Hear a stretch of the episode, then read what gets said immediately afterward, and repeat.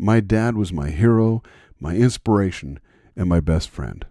On January 17th, he went to be with Jesus, our ultimate hero, inspiration, and best friend. My dad and I had the most incredible relationship imaginable.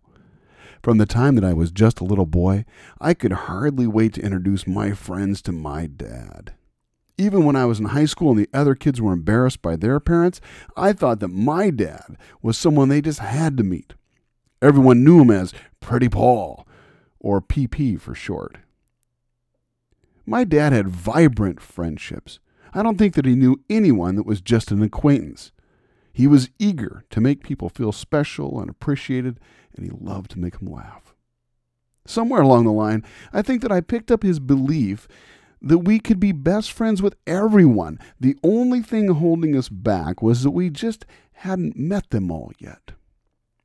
PP found humor everywhere, or if he did find a place without it, he'd bring his own. He was famous for his stories.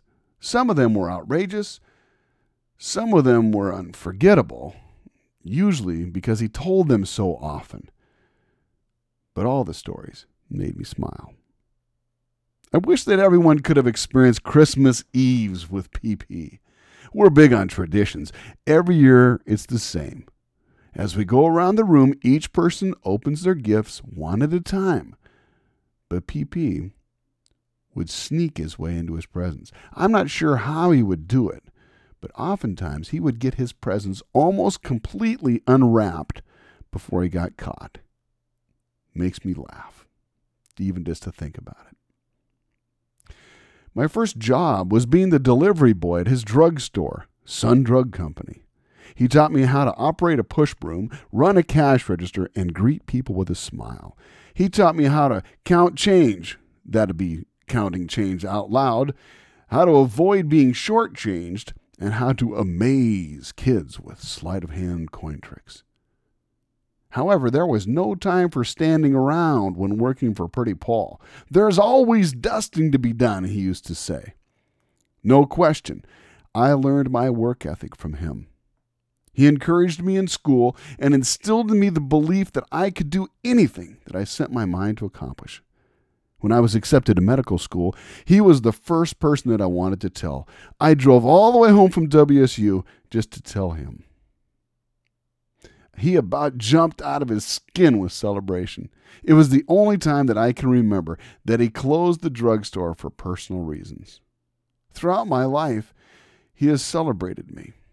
In my failures and my successes, he's been there for me.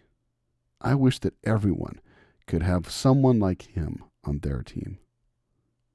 On the wall in the playroom at my parents' home are a bunch of photos. Down towards the bottom, right in the middle, is one of my favorites. It's been there for a very long time and it's getting kind of faded. It's a photo of my dad and a bunch of his buddies dressed up as clowns. It was from a banquet for kids at the Elks Club in Tacoma. I thought it was so fun that my own dad was one of the clowns. It was one of the things that later inspired me to go on to become a professional mime and a silent clown. My dad taught me that not only was it okay to be a kid, it was way better to be a kid.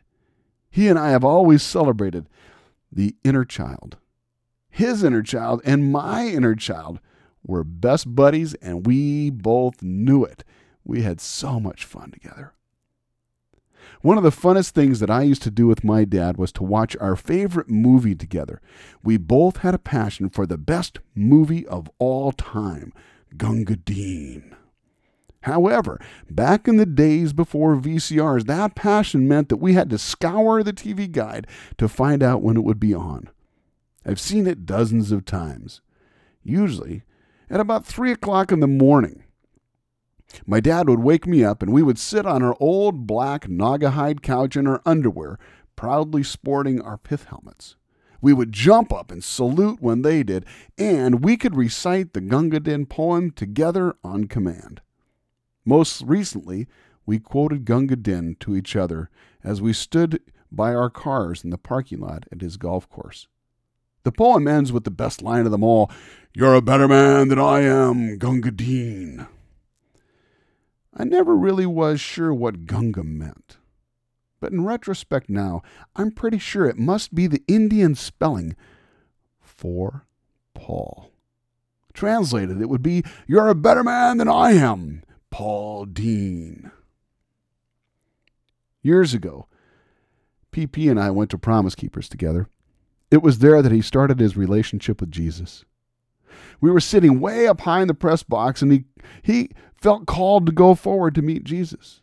He said, I don't think I can get down there from up here. And I said, Oh, yeah, man, I can help you get there.